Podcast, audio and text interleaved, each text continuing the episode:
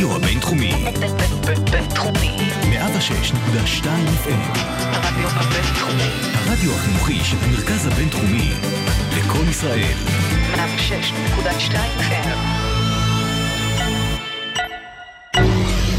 הייטק בפקקים. האנשים שעושים את ההייטק הישראלי.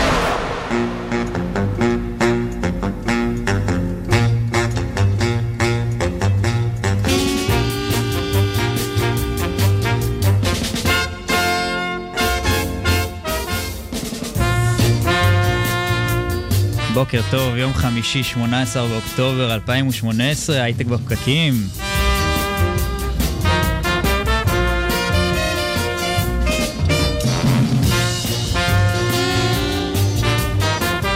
בוקר טוב חברים, ובתקווה שנשמע על רגיעה בדרום במהרה, אנחנו כאן איתכם בהייטק בפקקים. אני הדר חי ואיתי באולפן, מארח איתי שידור, נתן לייבזון, בוקר טוב לך נתן. בוקר טוב, הדר. אנחנו משדרים לכם ברדיו הבינתחומי, בפייסבוק live, בכלכליסט ואיצטדיון הסטארט-אפ. חפשו אותנו גם באפליקציות הפודקאסטים האחרות, פשוט תקלידו הייטק בפקקים, ואנחנו מבטיחים להופיע. אתם מוזמנים לשלוח לנו שאלות, תגובות והערות בפייסבוק, אנחנו בשידור live, רואים ועונים למה שתכתבו.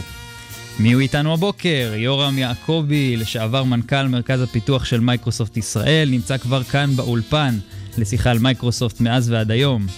שמעתם על מיינדפולנס, מעניין אתכם, ומה עם סלפי?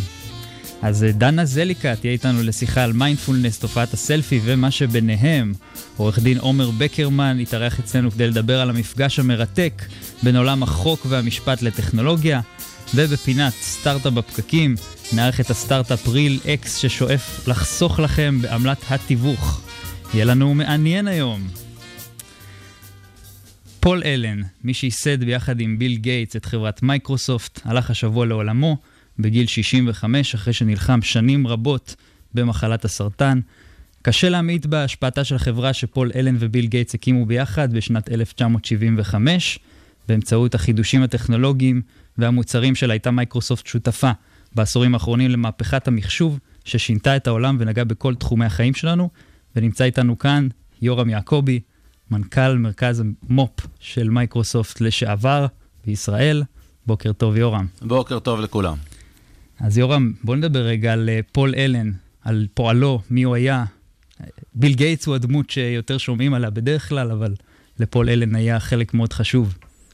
כן, יש לי אה, מין תמונה כזאת שאני מראה אה, לפעמים לעובדים חדשים של אה, התמונה הראשונה של מייקרוסופט אה, באלבוקרקי לפני שהם עברו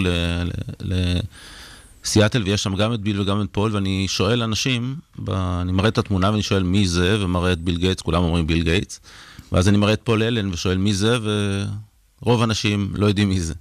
אבל אה, פול היה יחד עם ביל, אה, המייסד של מייקרוסופט, אה, אני לא הייתי בתקופה הזאת שהם התחילו, אבל די ברור שפול הביא הרבה מהידע ותוכנת הבייסיק שהם כתבו בהתחלה. אני חושב שאפילו הרעיון, איך שהוא היה שלו, הוא גם חשב על השם כן. של החברה, הוא גם אמר לביל, בוא, בוא, נקים, בוא נקים איזה חברה. כן, זה... כן, השם, לא יודע, השם אולי פחות חשוב קצת, אבל כן, הוא זה ש... הוא, הוא היה בעצם היזם, והוא בא לביל, ו... אבל בסופו של דבר ביחד הקימו את החברה, ואיכשהו ביל נהיה הדמות, ה... הפוסטר של מייקרוסופט. והוא אהב פשוט יותר להיחבא אל הכלים? ש... זה היה באופי שלו? הוא גם היה בן אדם צנוע? כן, הוא יותר, אני חושב שהוא יותר בן אדם צנוע, הוא גם חלה יחסית מוקדם בחיים של מייקרוסופט. יכול להיות שזאת אחת הסיבות שב-1980 ומשהו, 83, כבר, 83 כן. כבר יצא ממייקרוסופט, כן. ואז ביל גייטס המשיך כן. להוביל אותה. אבל בכל זאת היה לו חלק מאוד גדול בהקמה של מייקרוסופט ובהיסטוריה שלה, ומעניין קצת לשמוע גם על נקודות המפנה. בחיים של מייקרוסופט, בעצם איך, איך מייקרוסופט נהייתה מה שהיא היום. אני רוצה עוד להגיד מילה, אני, תמות, אני חושב שבלי פול אלן לא הייתה מייקרוסופט. הייתה לי שיחה עם הבת שלי שלשום, שגרה בסן פרנסיסקו, סתם, אני מניח שהחיים של הרבה אנשים, בטח החיים שלי היו משתנים לגמרי אם, אם פול אלן לא היה, אז בהחלט דמות מרכזית. למה? כי שוב, אם הוא לא היה, אני לא חושב שהייתה מייקרוסופט. ואני חושב שזה היה משפיע על כולנו בדרך זאת או אחרת. לא, אני לא יודע מה היה במקום, זה קשה לחזות, אבל... לגבי השאלה שלך על, אה, של מייקרוסופט. אני חושב שמייקרוסופט עברה כמה מפנים משמעותיים. זאת אומרת, הייתה התקופה של אה, ביל ופול, אה, ובאיזשהו שלב ווינדוס ואופיס, מייקרוסופט התחילה עם זה ותתקדם. ב-95 היה, בוא נגיד, המפנה הראשון, שפתאום היה אינטרנט, ולחברה לקח קצת זמן, לא יותר מדי זמן, לקח קצת זמן לעשות את המפנה לעולם האינטרנט. אני זוכר את המפנה הזה, אז כבר כן הייתי בחברה, אני זוכר את הנקודה שביום אחד עבדנו על ווינדוס, ויום אחרי, אני לא מגזים, זרקנו את כל מה שעשינו, ועברנו לעבוד על אינטרנט.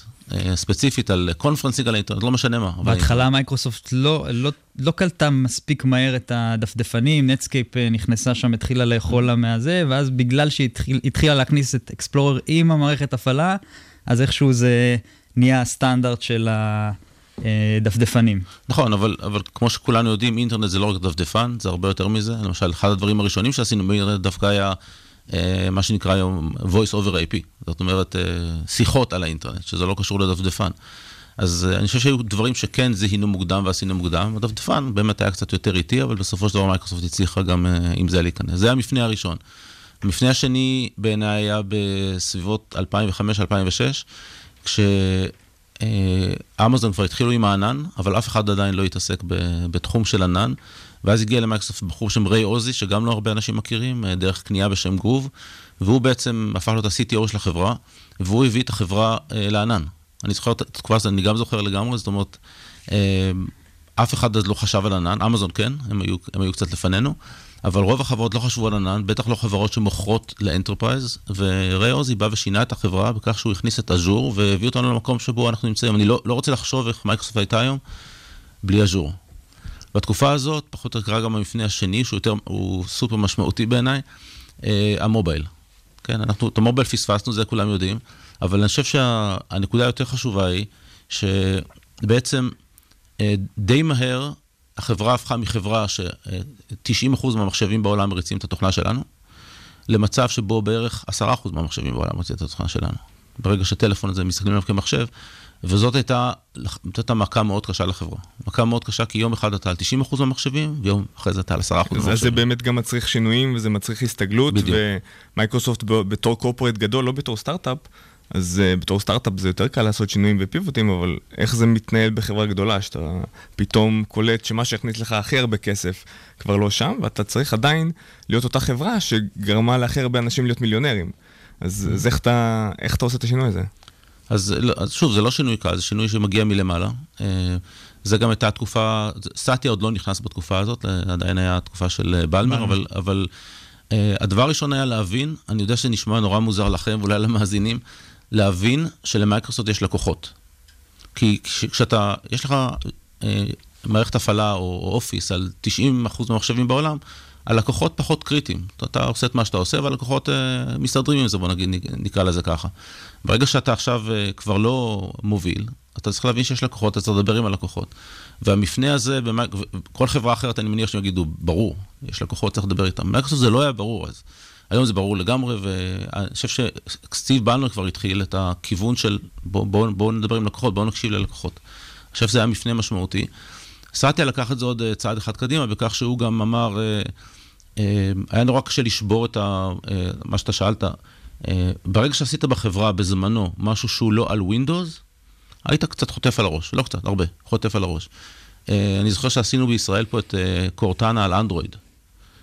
קיבלנו ממש על הראש, זאת אומרת, אימיילים רעים. למה אתם עושים משהו על אנדרואיד? מה שסטיה עשה, הוא הלך ויצא את הדברים האלה חוקיים לחלוטין.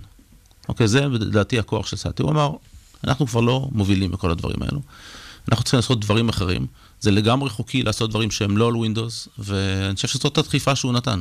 שינוי כמו... לגמרי משמעותי של ה mindset, אה, שבעצם אה, מקבל לתוכו את החדשנות.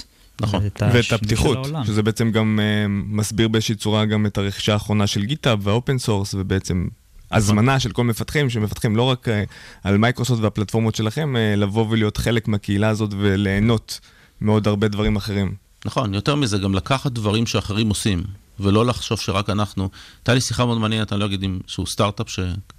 חברה שקנינו לפני בערך 15 שנים, אה, המישהו הזה אמר, כשנכנסנו למייקרוסופט, אמרו לנו, בואו תעשו עכשיו את כל מה שאנחנו עושים, זה מה שעושים בחברה, תעשו 1, 2, 3. היום אנחנו עושים דברים אחרת לגמרי, היום אנחנו אה, יותר לומדים מהסטארט-אפים מאשר לומדים מאיתנו לדעתי. אנחנו קונים חברה, אנחנו לומדים ממנה יותר ממה שהיא לומדת מאיתנו. זה שינוי דרסטי, זה שינוי שאי אפשר היה לעשות, זה דבר שאי אפשר היה לעשות פעם. נכנסת למייקרוסופט, בוא תתיישר לפי, ה, אה, לפי החברה. היום זה, היום זה הפוך לגמרי, היום אנחנו לומדים מהם. בוא נדבר רגע באמת על הקושי הזה של חברה גדולה, של ענקית, עכשיו לאמץ חדשנות, ובגלל שהקצב אה, של השינויים הוא כל כך כל כך גבוה, וחברות אה, גדולות כל הזמן הולכות, איך באמת, איך באמת מתמודדים עם הדבר הזה? כי פתאום העולם עובר למובייל, פתאום הוא עובר ל... אני לא יודע מה. ואיך אתה, בתור מישהו, אתה יודע, חברה גדולה שיש לה הרבה לקוחות גדולים וכבדים והיא עושה הרבה פעילויות, איך הדרך הנכונה לעשות את זה? האם על ידי לקנות אה, סטארט-אפים אחרים וכל הזמן להיות שם באזור? האם על ידי זה שאתה אה, מטמיע את התרבות של החדשנות? איך, אה, אולי תשפוך לנו קצת אור על איך, איך אתה היית אה, מקדם את הדבר הזה. אני, אני חושב שגם וגם, אני חושב שגם לקנות חברות, אני חושב שזה לגמרי בסדר לקנות חברות, אה, אם זה, אם זה מה שמתאים לאסטרטגיה שלנו, למה שאנחנו צריכים. אבל חייבת להיות גם חדשנות פנימית, אוקיי? ו- ועושים גם את זה וגם את זה. איך עושים חדשנות פנימית? במידה מסוימת, אה, זה יותר קל היום מה שהיה פעם. למה? כי בוא נגיד אם היית היום לפני 15 שנים ורוצה לעשות חדשנות, עכשיו אתה צריך להכניס למכונת ה marketing של מייקרוסופט, שתשווק את זה ו- ולקבל את האישורים. היום לא. היום אתה בונה משהו, כולל פה בישראל. יש לנו כמה דוגמאות לחדשנות שעשינו כאן uh, בישראל, שהיום uh, סטארט, היום סט, זה סטארט-אפים בתוך מייקרוסופט, שהיום הם unicorn לכל דבר, כלומר שווים יותר מביליון דולר. Uh, ואתה מתחיל לעשות משהו uh, עם כמה אנשים, אתה יכול די מהר לשווק את זה, אתה שם את זה על האינטרנט, אתה שם את זה ב open source, ואנשים מתחילים להשתמש בזה. יש לנו דוגמאות לדברים, לא יכולת לעשות את זה פעם. אז אני חושב שברגע שהחברה מאפשרת דברים כאלה, היא לא חייבת לתקצב, היא לא חייבת שה-CEO יאשר את הדברים האלו, לא צריך את הדברים האלה. היא אומרת, יש פה אנשים שיעשו מה, שיעשו מה שהם רוצים, אוקיי? ויפיצו את זה, ואם השוק תופס, אחלה. זאת אומרת, זה ממש סוג של תרבות סטארט-אפים אה, בתוך אה, ארגון גדול. שזה סופר מעניין. שנולד מכורח הנסיבות גם. באיזשהו שלב פתאום המציאות מכתיבה לך איזשהו אתגר. אה, זה יפה אבל לראות שהחברה הגדולה כזאת זזה מספיק מהר בצורה גמישה, כי גם מסופר, יש הרבה חברות ענקיות שקרסו. אה, לא, לא לעולם חוסן וגם כל אימפריה קורסת, אבל יפה לראות שמייקרוסופט אה, הצליחו באמת לעשות את השינויים. אותי זה מעניין גם אם זה משהו שהוא שינוי שהוא בעולם, הוא גלובלי, זאת אומרת, זה, זה לאו דווקא רק מייקרוסופט מבינה את זה, שכל החברות מתחילות להבין שאם הם לא יאמצו תרבות של חדשנות לגמרי ב-100%, שמקימים סטארט-אפים בתוך החברות שלהם, אז הם ייעלמו. האם זה משהו שכולם מבינים לדעתך, או שמייקרוסופט הם אה, די לבד בעולם הזה? אני חושב שיותר ויותר מבינים את זה. אחת העדויות לזה זה האקסלרטורים שצומחים אה, השכם והערב כמעט בכל חברה. כלומר, החברה אומרת, אני צריכה להביא את החדשנות פנימה, או שאני אעשה את זה בעצמי, או שאני אביא סטארט-אפים לתוך אקסלרטור ואני, ואני אלמד מהם. אבל יותר ויותר חברות לומדות. אה, ספר ששינה לגמרי לדעתי את, העולם הזה זה ה-Innovator Dilemma ו-Innovator Solution, ספר שהיום הרבה אנשים קראו ומבינים איך אפשר לעשות חדשנות בחברה ואיך אי אפשר לעשות חדשנות בחברה. אז אני חושב שיש יותר ויותר אנשים שעושים את זה, קוראים את זה ועושים את זה. יורם, דיברנו על העבר, דיברנו קצת על ההווה, איזושהי זריקה לעבר העתיד. אה, מספר שקראתי על אה, סאטיה, מנכ"ל מייקרוסופט, מדובר קצת על מחשוב קוונטי, יש לך גם אה, אולי כמה דברים על זה? אני, אני לא ממש מתמצא במחשוב קוונטי, כמובן שקראתי על זה, ו, אבל האפשרויות שגלומות במחשבים קוונטי, קוונטיים הן אה, אדירות. זאת אומרת, דרך אגב, כולל... אה, אה, דברים אולי קצת שליליים, כמו פיצוח צפנ... צפנים, שהיום אנחנו לא יכולים לפצח, אבל עם מחשב פנטי אתה יכול לפצח את זה, ואז מה זה אומר לגבי כל הצפנים שאנחנו משתמשים בהם. אז יש הרבה שאלות לגבי זה, אבל אני אומר, עד היום, זה, זה, התעשייה די בחיתולים, זאת אומרת, יש מחשבים קוונטיים מאוד קטנים, שעוד לא מסוגלים, עוד אין להם כוח חישוב גדול. אבל זה רק, רק אחד הכיוונים לעתיד. יורם, אה, אני מבין שאתה מאמין שלא שמענו עוד את המילה האחרונה ממייקרוסופט, ואנחנו נדבר על. הנקודות הגדולות שלה גם בעוד uh, הרבה שנים. אתה מסכים עם האמירה הזאת? ברור, איזה שאלה. אני מאוהב במייקרוסופט. אחרת הוא לא היה רגוע כל כך. למרות שכל הדברים משתנים, מייקרוסופט uh, כאן וחיה ובועטת. חברה מדהימה. יורם, תודה רבה שהיית איתנו, וסוף שבוע מצוין. תודה לכם.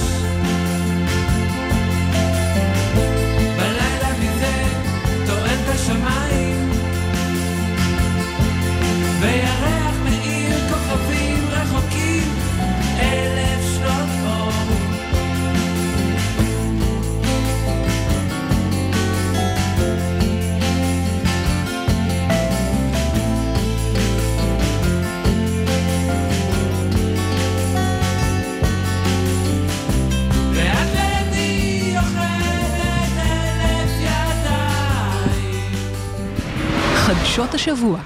כל השירים שלנו היום, שירים גשומים, כמו שאתם רואים, פתאום יש לנו מזג אוויר שהשתנה.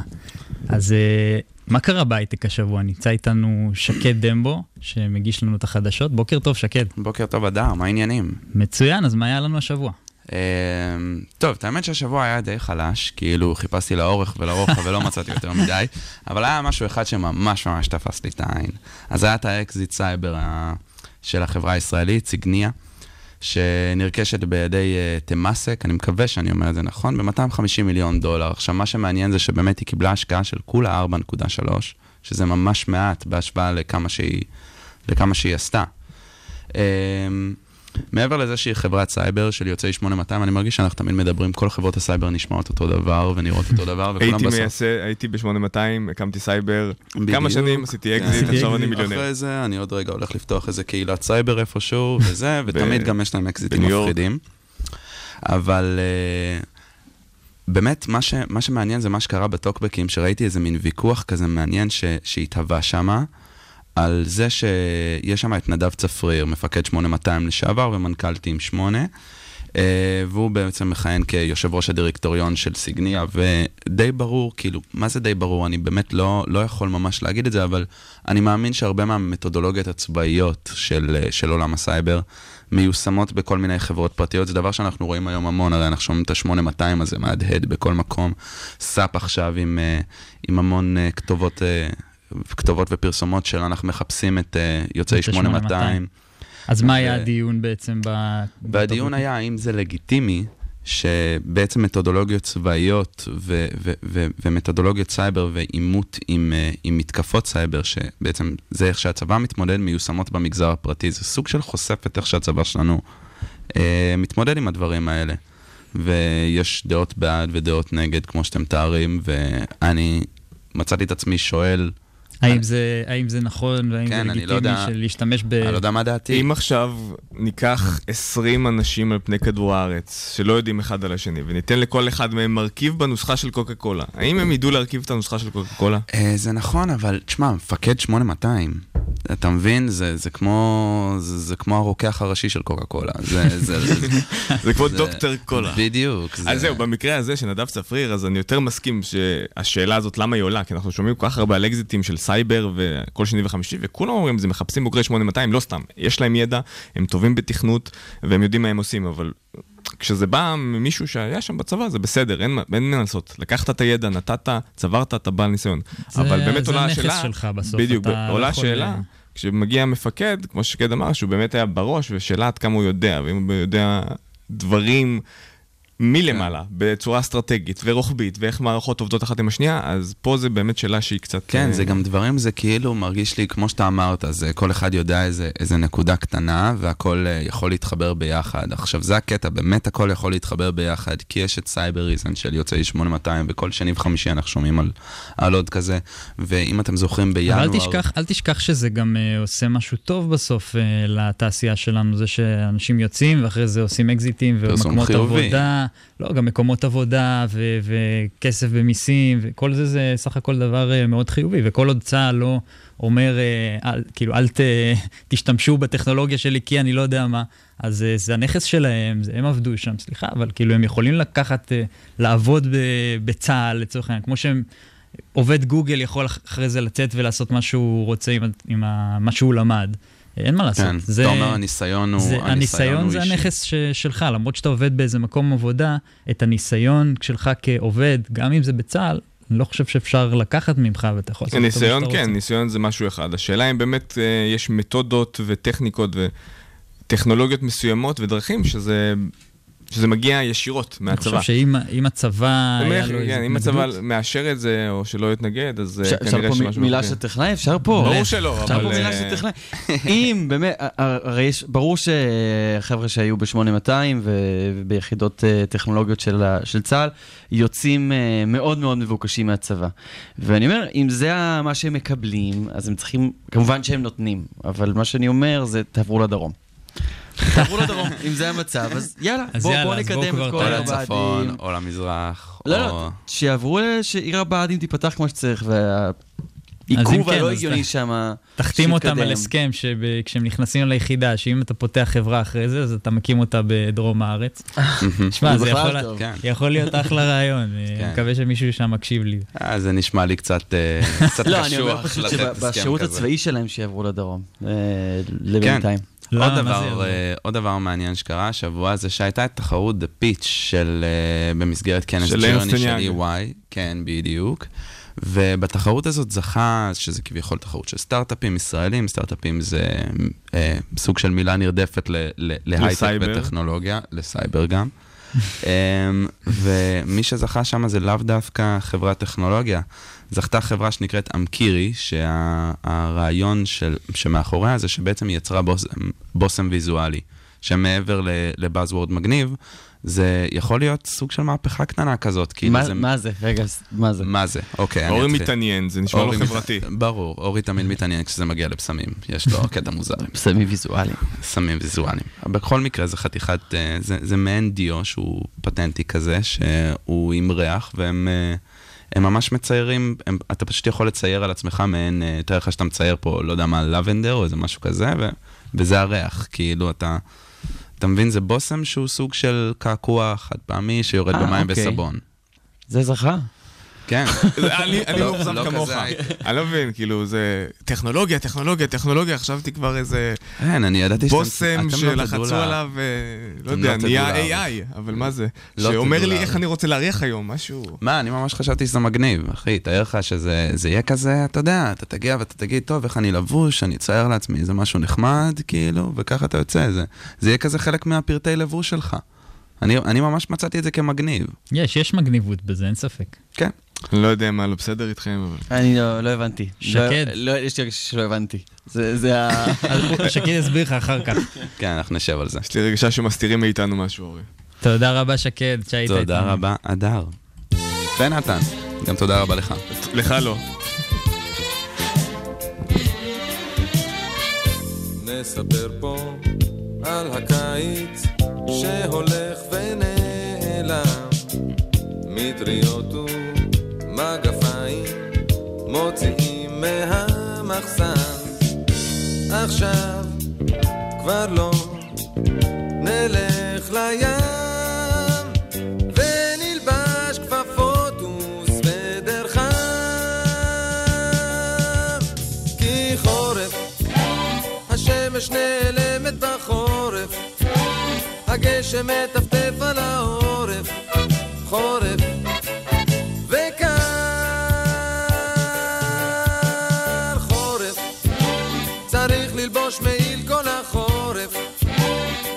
וגשם מטפטף על העורף, חורף וקר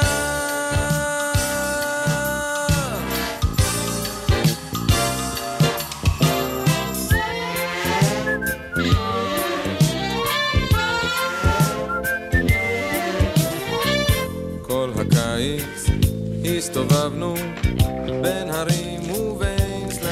למיינדפולנס יש השפעות טרנספורמטיביות על אנשים השרויים בלחץ, ביניהן העלאת רמות אנרגיה, הריכוז, היצירתיות, הפרודוקטיביות והאושר. את המילים הללו כותבת באתר שלה דנה זליקה, פסיכולוגית ארגונית, מומחית למיינדפולנס בעסקים ויזמות. ואני מציע לכם, לקראת השיחה הזאת, לקחת נשימה ולהירגע. בוקר טוב, דנה. בוקר אור, מה שלומך? שלומי מעולה, כיף לחזור לבית אה, תחומי. מ- מצוין, אז דנה, בואי ספרי לנו קצת, מה זה מיינדפולנס? מה מיינדפולנס? שאלה מאוד מאוד טובה. אז מיינדפולנס, אנשים הרבה פעמים חושבים שמיינדפולנס זו דווקא מדיטציה, או כל כלי אחר שעוזר לנו להיות uh, שנטי, אבל מיינדפולנס זה בעצם תשומת לב מכוונת ועדינה לחוויה שמתפתחת כאן ועכשיו, באופן לא שיפוטי. אז בעצם תשומת הלב שלנו בורחת באופן אוטומטי, כפי שהבחור פה לידי עושה, למקומות שמגרים את תשומת הלב שלנו וגורמים לנו הנאה, כמו סלפי, כמו וואטסאפים, כמו הפייסבוק. אמרת לו לעשות סלפי בזמן שאת מדברת? אני זה- הבאתי לו פה. אני הבאתי לו פה כמה פתרונות אה, שעלולים אה, להחזיר אותו להיות mindful יותר ממשהו. רגע, רגע, אז למה צריך מיינדפולנס? מה, מה זה נותן לי? מיינדפולנס זה משהו שנולדנו איתו. זאת אומרת, מיינדפולנס זה איכות הנוכחות שלנו, זה היכולת שלנו להיות בחוויה ולא לחשוב על החוויה. וככל שנהיה יותר בחוויה, כך המיקוד שלנו יהיה כאן ועכשיו, רמות האושר שלנו יעלו, נהיה הרבה יותר יצירתיים. ותהיה לנו רווחה, תהיה לנו אפשרות בחירה איך להגיב ולא להגיב כל הזמן בצורה אוטומטית. אוקיי, שכנעת אותי, אני עושה מיינדפולנס, איך עושים את זה? מה... הדרך לתרגל? כן. אה, יש המון דרכים לתרגל. אז כמו שאמרתי, אנשים חושבים שמיינדפולנס אוטומטית זו מדיטציה. מדיטציה זה כלי אחד לתרגל מיינדפולנס, ותן לי לספר לך, אתה יכול לעשות גם מדיטציה בזמן שאתה הולך, וגם בזמן שאתה אוכל. אמ, אבל מדיטציה בעיקרון זו דרך לאמן את המוח שלנו להיות נוכח. ברגע שאנחנו יושבים במדיטציה ומתחילים ככה לנדוד במחשבות, שזה משהו שקורה לנו באופן אוטומטי, אגב, 47% מהזמן, אז מה שחשוב זה להחזיר את עצמנו בצורה מכוונת לחוויה, וזה האימון. אז זה ממש כמו ללכת לחדר הכושר של המוח שלנו. אבל לפני שנמשיך בזה, כדי לגרום uh, למאזינים להבין למה הם צריכים את זה, כאילו, למה, יכול להיות משהו לא בסדר איתם, או איתי, uh, אז את רוצה לדבר על תופעה שהמיינדפולנס יכולה לעזור בזה. על ואנחנו סלפיז? מדברים על הסלפי, ושיש לזה גם שם, וזה בכלל אה, אוקיי. מדובר על הפרעה נפשית. אז אנחנו מבינים מדברים נכון. גם קצת עליך, אולי. קצת. אנחנו לא אבחנו אותך, אבל אני ככה עוקבת אחריך אותך. בפייסבוק, אנחנו חברים זמן מה, ואני אומרת לעצמי, וואו. הבן אדם אנחנו בהפרעה. צריכים לדבר. לא, לא, חס וחלילה, אבל. אנחנו צריכים לדבר, יש לנו על מה לדבר. אמ, אוקיי, אז האגודה האמריקאית לפסיכיאטריה הכתירה אה, הפרעה נפשית חדשה, שנקראת selfitis. בסדר? אז selfitis זה משהו ש... מחלת עור. selfitis היום אה, זה משהו שאנשים אה, כבר מאובחנים ממנו, והיו 170, 127 מקרי מוות היום מסלפי, שנגרם במהלך חופשות, במהלך זמן שלא היינו בכלל בחוויה, ונכנסנו למקומות מסוכנים, כמו נניח לעמוד על קצה צוק, או להיות בים, או לנסות לקפוץ מרכבת שנוסעת. 127 אנשים, מתוכם אה, 76 מהודו, שמאוד מכורים לפייסבוק וואו. ולכל תופעת הסלפי. אוקיי. עכשיו, אמ, הנושא של סלפי מאוד מחובר למבנה של המוח שלנו ולנוירוטרנסמיטר ספציפי שנקרא דופמין. כל פעם שאנחנו מקבלים לייק, או איזשהו, איזושהי תגובה ב social media, אז משתחרר אצלנו הנוירוטרנסמיטר הזה, שהוא מייצר לנו הנאה. אז אנחנו פשוט מכורים לאינטראקציות חברתיות, ויש לנו כל הזמן ציפייה להשיג את האינטראקציה אבל החברתית למה הזאת. זה מחובר דווקא לסלפי? אם אני אוהב לעשות סלפי ואני לא מעלה את התמונה שלי ל social networks, כאילו זה לא בהכרח. לא בהכרח, אבל סלפי זה, זה עוד תופעה שנגרמת מההתמכרות לסלולרי. אז חוץ מזה שזה מסוכן, אמרת שנגרמו מעל 170 מקרי מוות השנה, או 127. בכלל? מ-2014. מ-2014, 170 מקרי מוות, נראה לי גם הייתה שנה שבכלל זה הוגדר כמקרה מוות אה, מספר אחד איפשהו, אם אני לא טועה. הרבה במזרח, אגב. זאת אומרת שזה כאילו, זה גם משפיע לנו בצורה לא טובה על המוח, עם הפרשת אנדורפינים מוגברת, ושאנחנו בסוג של מקום, במקום להיות בחוויה עצמה, אז אנחנו כל פעם רק רוצים לתעד אותה. כן, אנחנו מכורים. זה ממש התמכרות, כי אתה מכור יש דרגות? לחוויה הזו של הנאה. יש, יש דרגות, דרגות? כן. זה כמו ההתמכרות ל- לסיגריות או למכונות מזל. כי יש לך כל הזמן ציפייה שמשהו יתחדש, כאילו, במה אני אזכה היום? איזה תגובות אני אקבל עכשיו? אז דנה, למה מיינדפולנס בעצם עוזר כדי להילחם בתופעת הסלפי, או לעזור לך או להיות אחרות. יותר בסדר עם הסלפי שלך, או אני לא יודע איפה בעצם אנחנו אמורים להיות. לא לי, לאנש- אגב, לאנשים אנחנו באמת מכורים. הישראלים, זהו, אני רוצה לספר לכם, שהם לא פה שאנחנו בחדר. מספר, מדינת ישראל מדורגת מספר אחת במדינות המכורות לסלולרי, אוקיי? וברמת הערים, תל אביב מדורגת מספר 6 בערים המכורים, המכורות לסלולרי. אז אמ, יש לנו על מה לעבוד פה. מבחינת איך זה קשור למיינדפולנס, ככל שנהיה יותר mindful, יותר בחוויה, פחות יהיה לנו הצורך לתעד את החוויה ולחשוב על החוויה ולצפות לאותה אינטראקציה חברתית שתביא לנו בסוף את רמת ההנאה לאן שאנחנו רוצים, כי פשוט יהיה לנו כיף.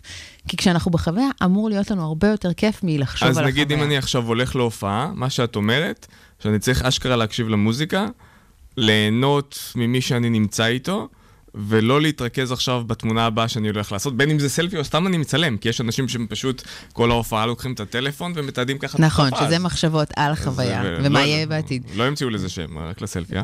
אז, אז פשוט לקחת כל חוויה ולהיות בה. כן, מעניין, זאת אומרת- להזמין, להזמין את המוח שלנו פשוט, ולתאים בגוף, להתחיל לספוג חוויות וליהנות מהמוזיקה, מהמופע עצמו, מהאנשים שנמצאים סביבך, ולהקצות זמן מאוד ספציפי לתעד אותה. זאת אומרת, תגיד לעצמך עכשיו, אני נניח חמישה שירים, נמצא בחוויה, בשיר השישי, אני אתעד. או בשיר האהוב עליי אני אתעד, כדי שאני אחר כך אוכל לראות את זה מחר, או להעלות את זה למדיה החברתית. וזה באמת עובד? כאילו אם אתה אומר לעצמך, אני רוצה לחוות... לבחור זה... מראש. כי אנחנו, כן. כמו שאמרת, אנחנו מאבדים את הריכוז מהר מאוד, ואנחנו פתאום מתחילים לחשוב על משהו אחר. שאלה ממש טובה. אז מה שקורה, שאנחנו מאמנים את עצמנו במיינדפולנס, הרי מיינדפולנס זה, זה איכות של נוכחות שמגיעה אחרי אימול. זה לוקח לפחות שישה עד שמונה שבועות כדי לאמן את המוח שלנו להיות יותר נוכח. אז ככל שנאמן את עצמנו, יהיה לנו מרווח בחירה אמיתי לקבל את ההחלטה הזו בזמן אמת. כי כרגע תשומת הלב שלך הולכת באופן אוטומטי לאיפה שהיא מקבלת gratification אה, בעצם. אתה מקבל המון המון אה, דופמין מאותה אינטראקציה עם הסלולרי או ה social media. אז ככל שיהיה יותר מאומן, ככה תהיה לך יותר אפשרות בחירה, יהיה לך buffer בין הגירוי לתגובה, ואז תגיד, אוקיי, מה אני רוצה עכשיו? זה באמת מה שאני צריך? או שאני מעדיף פשוט להיות. אני בטוח שהרבה אנשים היו רוצים להיות פחות מכורים למדיה החברתית ולסמארטפונים, ודנה זליקה אומרת לנו להיות יותר נוכחים בחוויה, לאמן את המוח להיות נוכחים בסיטואציה, אה, כדי לא ללכת יותר מדי למדיה החברתית. אתם אה, רוצים לתת ככה בפעמון לסיום? אני יכולה גם... בכבוד. בכבוד? עם מילות סיכום כאלה. אתם uh, בקטע של uh, ככה לעצום עיניים ולהיכנס... Uh... יש לנו אני, אני אגב עושה 20 מדיטציה. שניות לזה, אז יאללה, בואו נעשה את זה. אני בן אדם של ניגודים, אני סלפי ומדיטציה, אני עושה מדיטציה. מעולה. אז אני בעד, אפשר שכל האולפן פה ייכנס למדיטציה? Okay. אוקיי. מעולה. ומה שחשוב לי להדגיש באמת, זה הנושא שאין מספיק, זאת אומרת, מדיטציה יכולה לבוא גם ב-20 שניות, יכולה לבוא בדקה, יכולה לבוא ב-10 דקות. אם יש לכם זמן, פשוט תעצרו ותתבוננו. יאללה, אנחנו עוצמים. מוכנים. מה עכשיו? אוקיי. אז אני מזמינה אתכם באמת להיכנס לתוך הגוף שלכם ולקחת כמה נשימות עמוקות. להתחבר לתנועה של הנשימה בגוף. כמו גלים בים, הנשימה תמיד כאן, אין צורך לשנות אותה, את המקצב שלה. פשוט לתת לדברים להיות כפי שהם, עם תשומת לב לאיזשהו מקום מסוים בגוף, שימו לב לכך, ואם נדדה המחשבה שלכם, שימו לב בעדינות לאן היא נדדה. האם לתכנונים, מחשבות על הרעיון הקודם, מחשבות על הסלפי, ואז בעדינות תחזירו אותה לנשימה. כאן ועכשיו.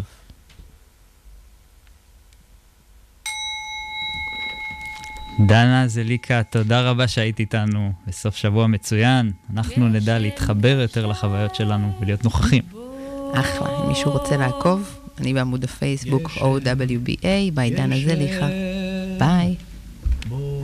גשם, גשם, בוא. גשם, גשם, בוא. גשם, גשם, בוא. גשם, גשם, בוא. גשם, גשם, בוא. גשם, גשם, בוא. גשם, גשם, בוא. גשם, גשם,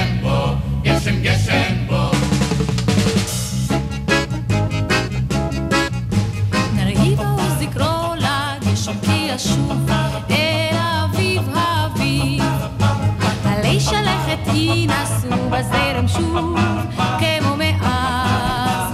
נקרא לגשם כי ישובה עם השר. עולם המשפט מובן לכולנו, יש שופט ויש תובע, יש כתב אישום, סנגור וקטגור, יש חוזים מסובכים, ואם עוצרת אותך משטרה, תשתוק ותקרא לעורך דין. או שתהיה אפי נווה. או שתודה באשמה. אבל מה קורה כשמכניסים את הרובוטים לתמונה, את האינטליגנציה, את האינטליגנציה המלאכותית? איך זה ישפיע על עולם המוסר והאתיקה, על עולם המשפט? האם נראה שופט רובוט? ובדיוק כדי לענות לנו על שאלות כאלו ואחרות, נמצא איתנו עורך דין עומר בקרמן, שותף ויושב ראש ועדת חדשנות של חברת עמית פולק מטלון. עומר, בוקר טוב. בוקר טוב לכולם. אז אה, איך הבינה המלאכותית הולכת לשנות את עולם המשפט? זו שאלה גדולה, וכמו הרבה דברים אנחנו אה, נחיה ונראה, אבל כרגע כשמסתכלים קדימה, אה, אפשר להסתכל על זה משני כיוונים. הכיוון הראשון זה איך באמת האינטליגנציה המלאכותית תשפיע על כל מיני תהליכים וכל מיני התנהלויות אנושיות, שכמו הדברים שתיארת, איך היא תשפיע בבתי משפט, איך היא תשפיע על התנהגות והתנהלות של עורכי דין. ואפשר וצריך להסתכל על זה גם מהצד השני, איך, אה, אה, איך עולם המשפט ינסה להשפיע על אה, הבינה המלאכותית. למשל, יש דוגמה ספציפית שהיית רוצה לחלוק איתנו? יש הרבה דוגמאות. אם ניקח באמת את ההשפעה על, על אה, עולם המשפט, על עורכי הדין, אז כבר היום יש... טכנולוגיות שיודעות לנתח כמות מאוד גדולה של הסכמים ולמצוא אנומליות. יש טכנולוגיות שיודעות לייצר הסכמים, כמובן היותר רוטיניים, אבל בכל זאת. אה, יש אפילו אה, בוט, שירות של, שעובד בארצות הברית ובבריטניה, שמאפשר לאנשים להגיש אה, ערעורים על דוחות חנייה. באמצעות, הוא פשוט משוחח איתך, לומד את הפרטים, והוא כבר זכה ביותר משני מיליון פאונד בבתי משפט. בלי שבן אדם אה, ייצג. כלומר, הרבה דברים שטכנולוגיה יכולה לעשות כבר, זה דברים שעורכי דין פעם היו עושים, והיום אה, כבר מכונה יכולה לעשות את זה. נכון מאוד. אבל זה נכון עדיין לא יכול לייצג, נגיד, אה, נאשם בבית משפט. שצריך עכשיו litigator ו- ולהציג טיעונים. או שאתה תיקח את המחשב, תראה לשופט ותראה, זה עכשיו מה שה-AI אומר. אז תראה, ראשית, כבר אה, פותח בישראל אה, רובוט ש, שיודע לנהל דיבייטים, שיודע להעלות טיעונים אה, ל, לצד כזה או לצד אחר. אז הוא כמובן מתבסס על ה, אה, המידע שהוא מוצא ברשת. היכולת של אה, מחשב להבין את הסיטואציה במלואה, אה, להעלות את הטיעונים הרלוונטיים, היא עוד רחוקה. אבל קח לדוגמה אה, שני שירותים שקיימים היום בארצות הברית. האחד נותן לך, הנאשם, הלקוח, התובע, אה, לבחור את עורך הדין לפי היעילות שלו ביחס לשופט שהוצב לתיק, סטטיסטית. בודקים איזה עורכי דין הם הכי cost effective מול השופט הזה. יש להם את המערכת יחסים הכי, הכי טובה. זה יותר מזה, כי יש שירות נוסף שבודק איזה טיעונים עובדים הכי טוב על השופט הזה. על שופט ספציפי, לפי הפסיקה שלו, לאיזה טיעונים הוא מגיב יותר טוב, מה יותר משכנע אותו. אז זה לא יגרום לשופט להגיד, אוקיי, אני מבין מה המכונה עושה ואני אחשוב אחרת. אמ, אני לא יודע, יכול להיות ג'ורג' קוסטנצה ניסה לעשות את זה, לעשות ההפך מכל מה שהוא רצה לעשות, אבל בסופו של דבר אנחנו בני אדם, ולא תמיד נדע מתי המשחק הוא מכור.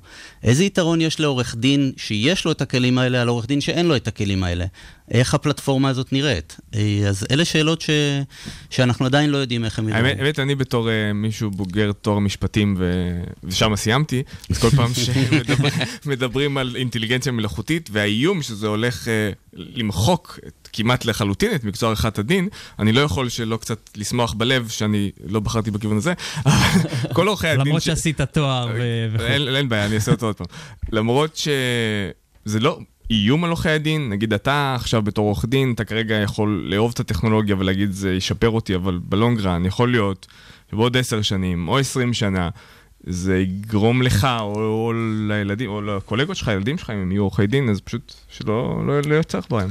תראה, אה, המחקרים מראים שדווקא הסיכון של אה, מקצוע עריכת הדין להיעלם מהעולם הוא אחד הנמוכים ביותר. זאת אומרת, הוא אי שם באזורים של פסיכולוגים, כך שלפחות על פי התיאוריה היום זה לא קורה. אבל אין ספק שהמקצוע ישתנה בצורה מהותית. כי מה שמועד למחשוב זה בעצם מטלות שהן רוטיניות, רפטטיביות ומבוססות על חוקים, וזה נורא נורא נשמע כמו עבודה של עורך דין. ויש הרבה אלמנטים, למשל בהתחלת הדרך, בהתמחות, בשלבים הראשונים של עריכת הדין, שזה מה שאתה עושה, דברים, אתה נכנס לעניינים. תשמע, משהו כמו לייצר הסכם, לכתוב חוזה, זה דברים שאני מאמין שמכונה יכולה לעשות אותם. נכון, כבר היום, גם בישראל, גם, זה, זה כלים שגם אנחנו ב, ב, בפירמה משתמשים בהם. אמ, אבל עדיין, לקחת את זה, זה מגיע עד גבול מסוים. ומעבר לזה נדרשת הבנה הרבה יותר עמוקה של הצדדים, של הדינמיקות, של הסיבות של כל צד להיכנס להסכם. אה, בסופו של דבר עורך דין, ברמות הגבוהות של הפרקטיקה, לא ברמות של אה, למלא טפסים כמובן, אה, זה, זה משרת אמון שנועדה לסייע ללקוח להשיג את המטרות שלו, להגיע לאן שהוא רוצה, וצריך להבין מול מי אתה נמצא, מה הם מנסים להשיג, מה הרגישויות שלהם, מה חשוב, על מה מוכנים לוותר. והסיכוי שאינטליגנציה מלאכותית, אינטליגנטית ככל שתהיה, תדע לעשות את זה, אה, קשה לומר, אבל הוא רחוק מאוד מאיתנו כנראה. מה הסיכוי ששופטים יוחלפו? כי שופטים זה סוגיה מעניינת. שופטים הם בני אדם, והם נתונים להשפעות ש... ולהטיות של uh, בני אדם. ומכונה, בניגוד לבני אדם, יכולה להתנהל בצורה הרבה יותר אה, מחושבת. אולי הם יוחלפו על ידי רובוטים? אני חושב שגם הסיכון של זה הוא יחסית רחוק מכמה סיבות, ו- ויש כל מיני ניסיונות, ו- ואנחנו רואים כניסה של בינה מלאכותית לעולמות האלה, אבל השופטים לא, לא בסכנת החלפה כרגע, מכמה סיבות. ראשית, יש, אה, כמו שאתה בוודאי יודע מהתואר, יש את עולם הדין שכחתי ו... כבר הכל. הכל, כבר הספקת. עולם הדין ועולם הצדק, זאת אומרת, יש שיקולים מעבר, יש את ה... אה, במקרים שמגישים למשל תזכיר של שירות המבחן, צריך... זה אנשים בסופו של דבר. אה, בארצות הברית ניסו לתחום את שיקול הדעת השיפוטי. לגבי עונשים שגוזרים על נאשמים שהורשעו, יש uh, sentencing guidelines. במקרה כזה וכזה, הטווח הוא כך וכך. וניסו להכניס אלגוריתם של risk assessment, שדומה לאלגוריתם שמשתמשים בו לבדיקות כדאיות אשראי של אנשים, האם, האם הבן אדם יחזיר את זה או לא, את ההלוואה, על מנת לבדוק האם... אה, מישהו שעכשיו אה, גוזרים עליו עונש, מה הסיכוי שהוא יחזור לפשיעה. ומה שגילו בסופו של דבר, זה ראשית שהאלגוריתם הזה הוא מפלה, מפלה נגד אה, מיעוטים, ודבר שני, כשעשו בדיקות מול אה, אה, The wisdom of the crowd, זה יצא יחסית שקול לאלגוריתם.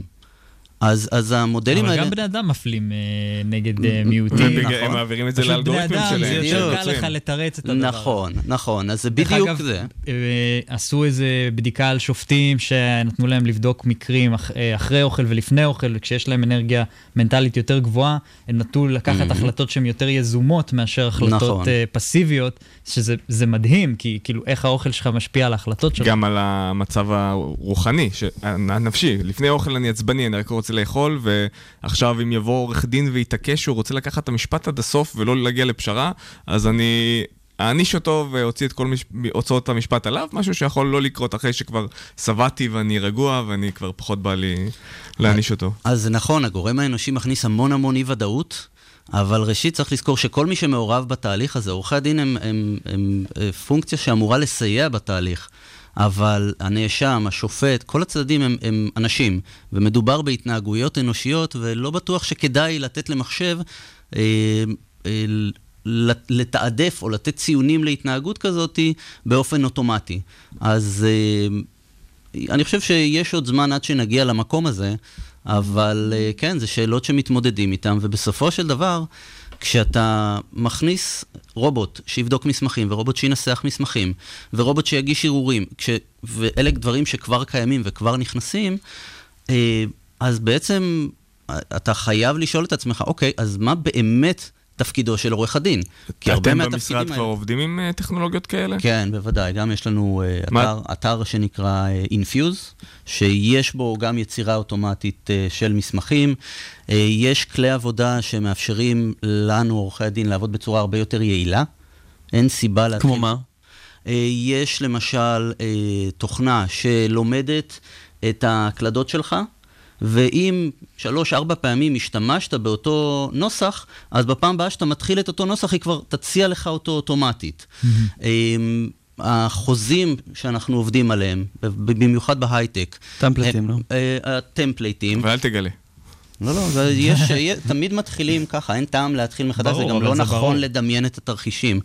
אבל כל פעם לחפש את ה template האחרון ואת ההתאמה האחרונה, עכשיו יש לנו, אה, באמצעות אה, שיתופי פעולה עם סטארט-אפים מקומיים בתחום ה legal tech, אה, יש לנו כלים כאלה שמאפשרים לנו לייצר את ה template, את המסמך הראשוני הכי מתאים לנסיבות, ומשם אנחנו מתחילים לעבוד עם הלקוח כדי להתאים את זה בדיוק למה שהוא צריך, וזה חוסך המון זמן שהוא כבר נהיה כמעט אדמיניסטרטיבי. שזה למצוא- על ידי מילוי שאלון כזה? כן, ככה? כן, במקום לחפש את השדות, אז אתה בעצם הפכת את זה לאיזושהי, אוקיי, אם יש הסכם מייסדים, אם יש ארבעה מייסדים, אז אני פשוט לוחץ ארבע וכל הדוגמאות חתימה, המקום, הצדדים, זה הכל מתעדכן, אין בזה הרבה תועלת ללקוח, בוא נעבור לשאלות שהלקוח רוצה תשובות עליהן. איך הטכנולוגיה הולכת לשנות את עולם המשפט? עורך דין עומר בקרמן, תודה רבה שחשפת אותנו לעולם הזה שהוא מרתק בעיניי, ושיהיה סוף שבוע מעולה. אה, בכיף, גם לכם. תודה רבה.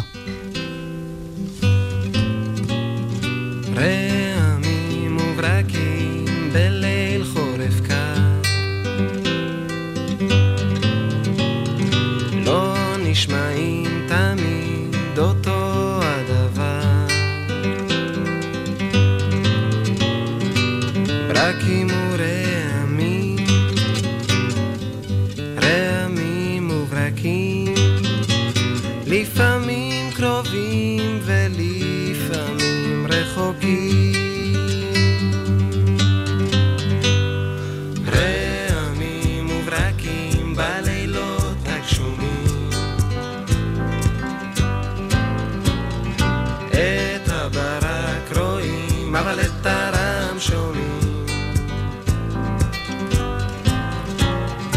יש רעמים שמאוד מפחידים, ויש כאלה שרק סטארט-אפ בפקקים. סטארט-אפ בפקקים עם קארין רביב ואביב גרטן מריל אקס. בוקר טוב, קארין ואביב. בוקר טוב, אדר. אה, שאלה לי אליך. כן. אה, אם למשל בעתיד אתה תהיה מעוניין אה, לקנות דירה בנתניה, אז מה... דווקא נתניה, אוקיי. כן, דווקא נתניה. אז למה מה... נתניה? נתניה כנראה שלא. זה עיר אה, בתנופה. זכה בדיור זה למשתכן. שאומרים. אוקיי, כן. אה, אז איפה היית מתחיל לחפש? הייתי מתחיל לחפש באינטרנט כנראה, לוחות מודעות. אה, אה, זה נשמע לי קצת כמו עבודה סיזיפית. יכול להיות, כן. ולשם כך נמצא איתנו פה היום אביב גרטן, היזם של רילקס. אוקיי. אה, אביב, אתה יכול אה, לתת לנו פתרון לשאלה הזאת? איפה מחפשים? איך הדר ואיזה- הולך לקנות אה, דירה בנתניה? בהחלט, בוקר טוב. בוקר טוב. אה, זה בדיוק נכון, אה, היום כשמישהו רוצה לחפש לקנות או למכור בית, יש לו אה, שתי אפשרויות. אפשרות ראשונה זה ללכת ללוחות האינטרנט, ששם הוא תובע בטבלאות של מידע, מידע לא בדוק, אה, תמונות שלא משקפות את הבית, אה, ובדרך כלל גם אה, המודעות האלה הן פיתיון, שאתה מתקשר ובסוף מגיע למתווך שמנסה למשוך אותך לנכסים אחרים. אה, וזאת אופציה אחת, אתה עובד בזה. אתה פשוט אה, טובע לתוך התהליך הזה, מת- מתוסכל אה, ומנהל את כולו לבד, אבל משלם אה, אפס, עושה את זה לבד. האופציה השנייה שלך, אה, אם אתה רוצה לרכוש דירה בנתניה במקרה שלך, זה ללכת למתווך. המתווך, אה, מה שאנחנו קוראים המתווך של פעם, אה, שייתן שירות אה, לא מתקדם, לא טכנולוגי, ויגבה ממך עמלה מאוד מאוד גבוהה של 2%. מה שאנחנו עשינו ברילקס, לקחנו את שני העולמות האלה, שיפרנו כל אחד מהם בצורה מאוד מאוד משמעותית, איחדנו אותם לפלטפורמה אחת, שהיא היברידית ודיגיטלית. ואיך זה בעצם עובד בפועל? איך אני הולך להשתמש בה? אתה, אם אתה אה, קונה דירה, אתה נכנס אה, לפלטפורמה שלנו, לאתר, אה, אתה רואה אה, המון המון נכסים, שנכסים שאנחנו לקחנו אותם, בדקנו אותם, צילמנו אותם, סיפקנו סיורים וירטואליים, כדי שתוכל לעשות את כל תהליך החיפוש בעצם בבית. שאבנו את כל המידע מרשויות המיסים, ממשרדי החינוך, הדבקנו שכבות על גבי שכבות על גבי שכבות של מידע. מעבר לזה, אנחנו, אה, מאוד מאוד חשוב לנו אמינות אה, ושקיפות. אין נכס שיעלה אלינו לפלטפורמה בלי שהוא עבר בדיקה משפטית אה, שעושה משרד עורכי דין גדול מאוד, פישר בכר חן. בעצם נותנים איזושהי חותמת על בדיקה רישומית שהנכס הזה הוא באמת נכס שניתן למכור. אם כבר דיברנו על אמינות, אז בדיוק אמרת שאתם מצלמים את הבתים, ומה שעולה לי בראש זה Airbnb, שהם, הקפיצה הגדולה שלהם מתבצעה כשהם באמת התחילו לצלם בצורה איכותית את הדירות, ואז זה את- אצל המשתמשים את האמינות לגבי הפלטפורמה וזה שהם יכולים ללכת. אה, אצלכם במקרה גמא, זה סיור תלת מימד, מה שאתם עושים, נכון? כן, זה ממש? אה, ממש סיור, אה, סיור תלת מימד ברמה מאוד מאוד גבוהה. אתה פשוט נכנס לתוך הבית, איפה שאתה נמצא, אה, ומסייר בו. אתה יכול לראות כל פרט ופרט בבית, אפילו עד רמת הצבע של הרובע בשירותים, אה, בסיור הזה. אז למעשה אתם אה, מחליפים, אה, אתם מצפים להחליף את המתווכים, כי מתווך יש לו יתרון, הוא נמצא, הוא שולט באזור מסוים, מכיר אותו על בוריו.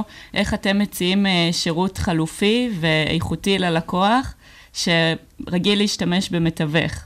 שאלה מעולה. קודם כל, את מניחה שרוב המתווכים מכירים את האזור.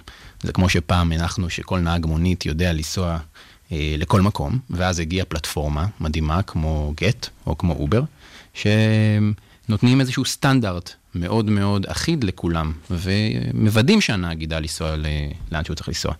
אה, אנחנו ממש לא מאבדים את ה touch האנושי, אני חושב שזה משהו שבו אנחנו מאוד שונים מסטארט-אפים אה, שקמו וניסו לקום לפנינו ונכשלו, הם ניסו להרוג את הגורם האנושי. אנחנו החלטנו לשנות אותו, להגדיר אותו מחדש. בעצם, בסוף התהליך הטכנולוגי שלנו, הטכנולוגיה מפגישה באמצעות הרבה מאוד קדמה ואלגוריתמים, מפגישה בין אה, מוכר לקונה.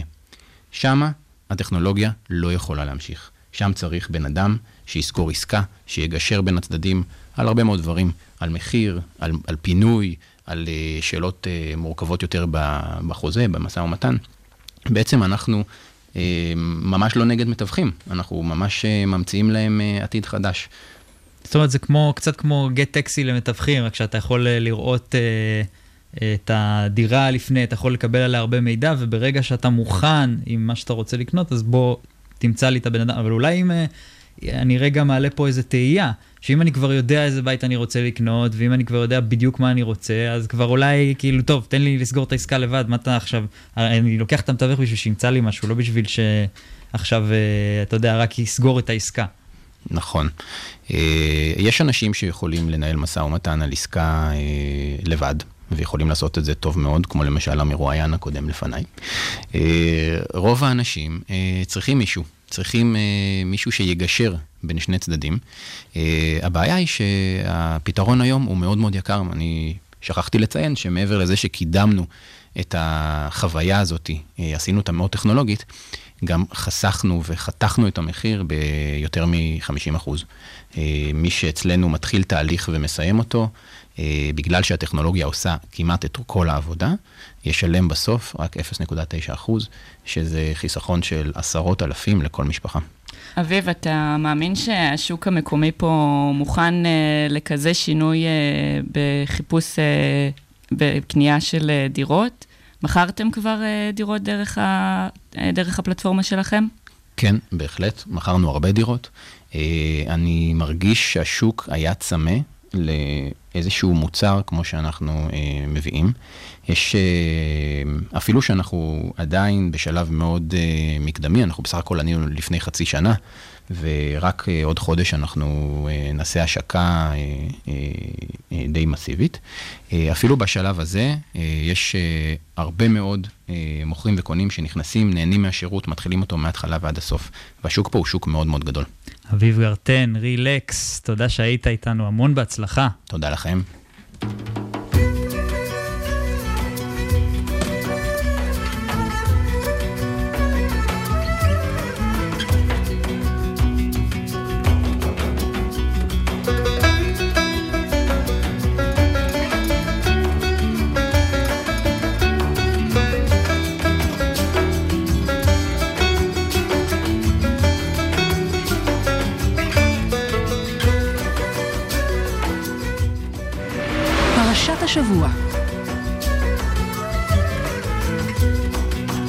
פרשת השבוע היא לך לך. לך לך מארצך וממולדתך ומבית אביך אל הארץ אשר אראך. אלוהים קורא לאברהם לצאת ממולדתו בחרן ולעלות לארץ כנען. אברהם יורד למצרים בגלל הרעב, חוזר ממצרים, מסופר על ברית בין הבתרים, על ברית המילה וגם על הסכסוך בין אה, שרה והגר, הולדת ישמעאל אה, ועוד.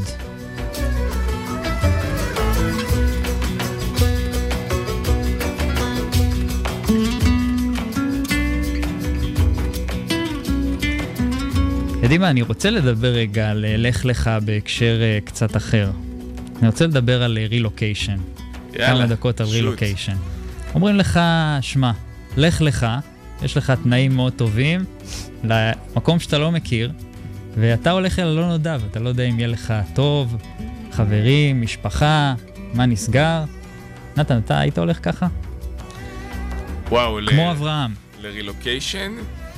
כן, זה מצחיק לראות את זה כרילוקיישן.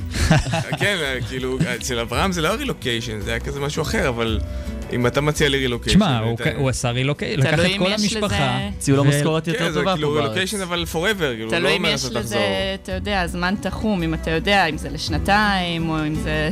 אין לך זמן תחום, זה קצת יותר מלחיץ אולי. זה תמיד טוב להחליף ולשנות ולצאת, האמת, מהסביבה שנוחה לנו, כי האמת, אחד הדברים שמגבילים אותנו זה קודם כל אזור הנוחות. ושתיים, זה, זה אזור, ה, נקרא לזה, הציפייה ממך להתנהג כמו שאתה. כי אם עכשיו אה, אני נתן ואני מתנהג בצורה מסוימת, אני מצחיק אתכם כל שני וחמישי, ואתם תמיד תצפו שאני אצחיק אתכם. ואם יום אחד אני אנסה להיות רציני, אז אתם תגידו, רגע, נתן, איפה הבדיחות? מה עובר עליך? כן, ו- ואם אני עכשיו עושה רילוקיישן, אז אף אחד לא יודע שאני מצחיק. אתה יכול להמציא את עצמך שם. מחדש כן. לגמרי. זה לטוב ולרע. לעשות ממש ספר אחד. אני חושב שלשאול את נתן זו שאלה טובה, כי נתן, אה, אחד מכישוריו זה שהוא מנהל קהילה. ובתור מנהל קהילה, אחד המשאבים הכי גדולים שיש לך זה הקשר האנושי. עכשיו, אה, כידוע, לאף אחד לא באמת אכפת מאחד מהשני, וברגע שאתה נוסע, ברגע שאתה נוסע עכשיו לאיזה שנתיים-שלוש, אז בגדול, לך תחפש את החברים שלך, וכל הערך שלך של הקהילתיות והמשאב האנושי הזה, הלך פייפן. אז אתה מדבר, נכון, אבל הקטע גם בניהול אבל יש קהילה... פייסבוק וסלפי. ו- בניהול קהילה, כמו כל דבר אחר שאתה רוצה. שימשיך אחריך, זה לדעת להכשיר, לא לעזוב יום אחד ויאללה ביי ולא אכפת לי מה יהיה מכם, אלא לדעת להכשיר מישהו אחריך. חשבתי, אתה תיקח לא, את זה... הקהילה תמשיך, כן. אבל אתה כבר לא רלוונטי. אין בעיה, אז אתה בא ואתה פותח קהילה במקום אחר, או את הדברים שבא לך לעשות, וזה פשוט, מדהים, אני אוהב להתחיל דברים מאפס. אז uh, האמת, עכשיו שאורי הציע את זה, בא לי יותר רילוקיישן, אז אם יש לך איזה, איזה ליד כזה... יש לי איזו הזדמנות לעשות... זה אה, שוט, אוקיי. תזרוק לי- תזרוק לי איזה עצם. אוקיי, בסדר גמור. חברים, אנחנו מתקרבים לסיום התוכנית. יש לכם אה, ככה איחולים בשבילנו? משהו להגיד לסוף התוכנית? קארין? אה, סוף שבוע נעים לכולם. את חזרת מאיטליה. אני חזרתי מאיטליה, הייתי ב... מרילוקיישן קצר. רילוקיישן קצר, מחנה חתירה, ממליצה לכולם לבוא לחתור בחתירה אקדמית. וואה. אני, אני האמת, כן, אהבתי את מה שדנה אמרה, שאפשר להיגמל מסלפי, אני לא יודע אם זה יקרה לי, אבל... תעשה את הניסוי הזה במקום הוואטסאפ, לא, עכשיו האמת יש לך ניסוי של אה, בלי סלפי. אסור ל- לדבר על זה, אף אחד גמלו לא אותך יודע. מסלפי, העבירו אותך לחו"ל, מה נשאר ממך, נתן? כלום, זהו, אין. האמת כל שטוב- האישיות, ה-DNA הלך. טוב להיות נוכח, ואז באמת אה, אתה יכול... אה, אני עושה הרבה מדיטציה, ואז ברגע שאני מבין שזה קשור גם להימנע מהתמכרות לדברים אחרים, זה עוזר. זהו, מדיטציה זה דבר מדהים, פשוט בעולם הפסיכי שלנו, שאנחנו חיים, גם כל מי שבחר להיות עצמאי, יזם, משהו כזה, שהוא צריך כל פעם לדאוג לפיידיי שלו ואיפה ייכנס הכסף, אי אפשר פשוט לעבור את החיים האלה שפויים בלי מדיטציה. אני לא יודע אם זה יגמול אותי מסלפי, אבל בייחוד לגמרי... בארץ, דרך אגב. לגמרי זה עוזר לי בדברים אחרים, אז אה, מומלץ. מומלץ בחום. חברים, אנחנו מתקרבים לסיום. תודה לנטע לייבזון וקרין רביב, שאתם פה איתי באולפן. תודה. תודה לשקד דמבו על חדשות השבוע, מפיקים את השידור, אורטל הבר, ניצן גל וקרין רביב, מפיק הדיגיטל שקד דמבו, מפיק מוזיקלי אורי טולדנו. תודה לכלכליסט ולרדיו הבינתחומי על שיתוף הפעולה. תודה לכם שהאזנתם לנו בפקקים, במשרד או בבית, צאו בזהירות. אם עוד לא הגעתם למשרד, אנחנו הייטק בפקקים, נתראה בשבוע הבא.